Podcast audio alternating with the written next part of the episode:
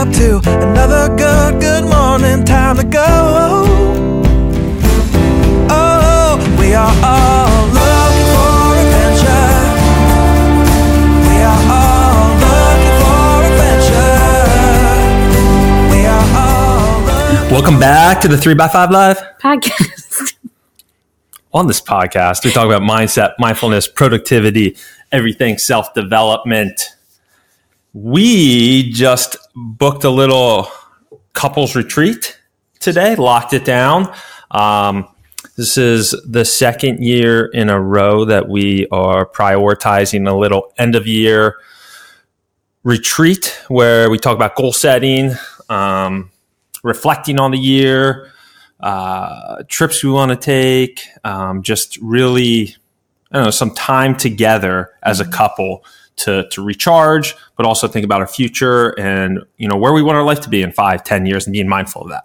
So I'm pretty excited. We're- I'm super excited. Last year we went to Austin. This year we're going to the Bahamas. We're doing it with like a small group, so three other couples. Um, so four total couples, including us. So it should be fun. Super pumped. You sound super pumped.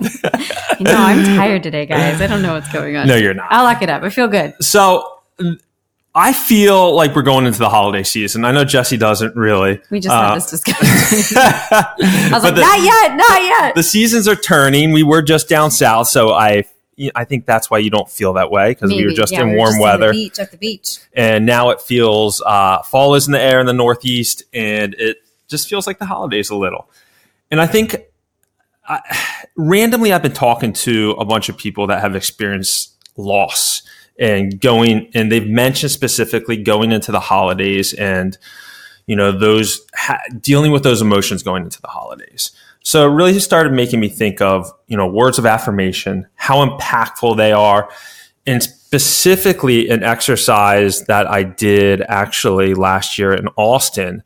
Uh, it was really interesting. We were we were talking about just uh,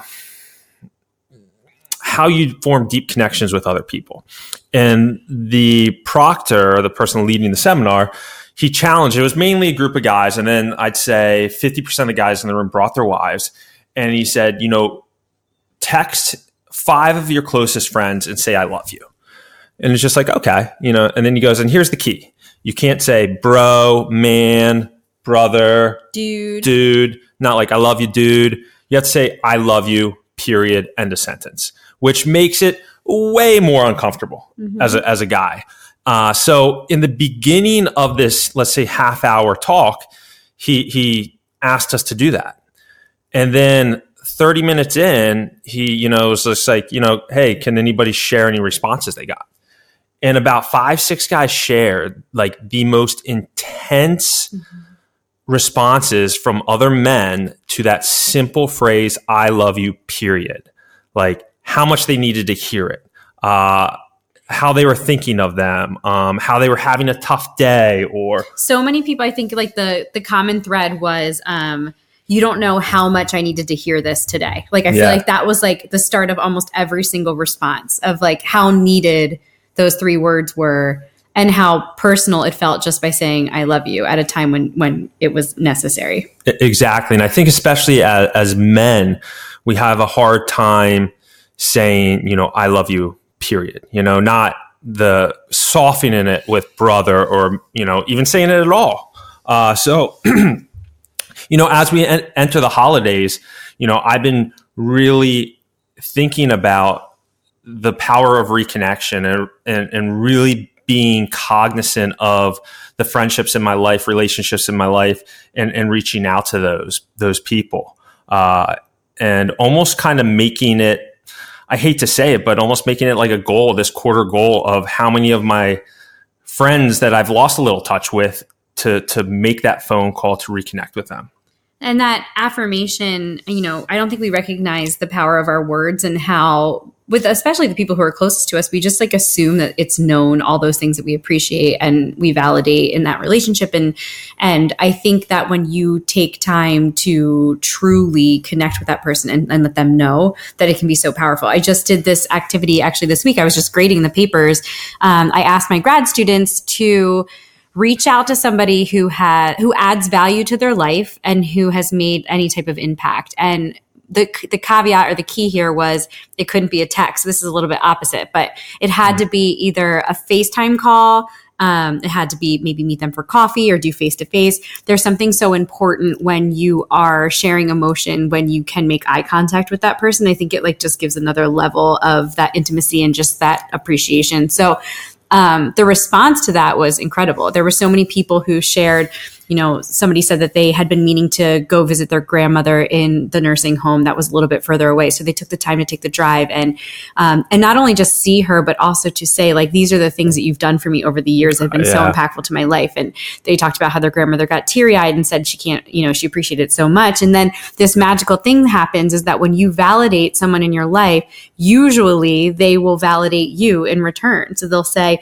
thank you so much. That means so much to me. I also feel like you're very valuable to my life because of X, Y, and Z. So it's like a twofold process of just taking the time to communicate the reasons, specific reasons why that person adds value.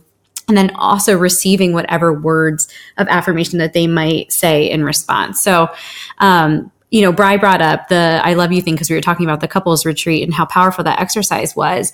And it just so happened that at that exact moment, I was also doing an exercise with my grad students that fell into that category. And I think for us, it's a great reminder of the power that words have power. Yes. And that um, affirming those that we love is something that should become a priority and a habit. Yeah. And it's it's almost like carving out just a few minutes a day of if, if it's not I love you, you know, reaching out to a friend and and and just affirming them of you know how they show up in your life or in the past you really supported me at this time and i just wanted to say thank you even though that was three years ago. Uh, and just being aware of that because it has such a ripple effect because you might reach out to that person and a they might need it or b you just lifted them up and now they walk into to their office just in a happier mood and you know and they you know sh- shine some light on their employees or colleagues and, and, then that lifts those people up. So you don't know mm-hmm. how, to jessie's point how powerful words are and how it can change the mood of somebody then might change five people's moods down the line. Mm-hmm. love that. Thanks. I affirm you. I feel like i send you text messages that affirm you. You do. Um, you, you um, send me random you know messages of how you appreciate and you know I, I think I, sometimes well the reason why i say that is because it's funny that I usually do it through text, but it's usually when I'm by myself, which is very rare.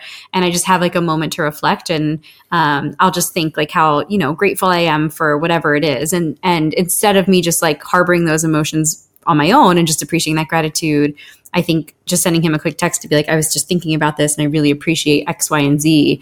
Um, and I know that you've shared that that's like impactful. You do it yeah, for me yeah. too. I don't know why it's text message because I think it's we're like by ourselves. Usually when we're together, the kids are mm-hmm. around and we're just, you know, in life. But that person, that partnership, we tend to neglect and just automatically assume that they they can read your mind and know all the things that you appreciate that they're doing. But I think when you can positively reinforce those efforts or things that um, your spouse or your partner is doing that's making you feel happy or joyful, I think communicating that just makes it happen more often and then makes them recognize that that's something that brings you joy. Yeah. I mean, I think in both our roles and our relationship, we, we have sacrifice, mm-hmm. you know, and, you know, sometimes there's, you know, I'm on the road or I'm out there trying to make a living to support our family. And, you know, nothing would feel worse than coming home to just being like, oh, you know, just you have to do this, you have to do that because you've been away and, and, and you don't harbor that guilt towards me. And, you know, and you appreciate that, you know, I'm out there doing what I can for our family. So I do appreciate that. Thank you. You're welcome. I affirm you.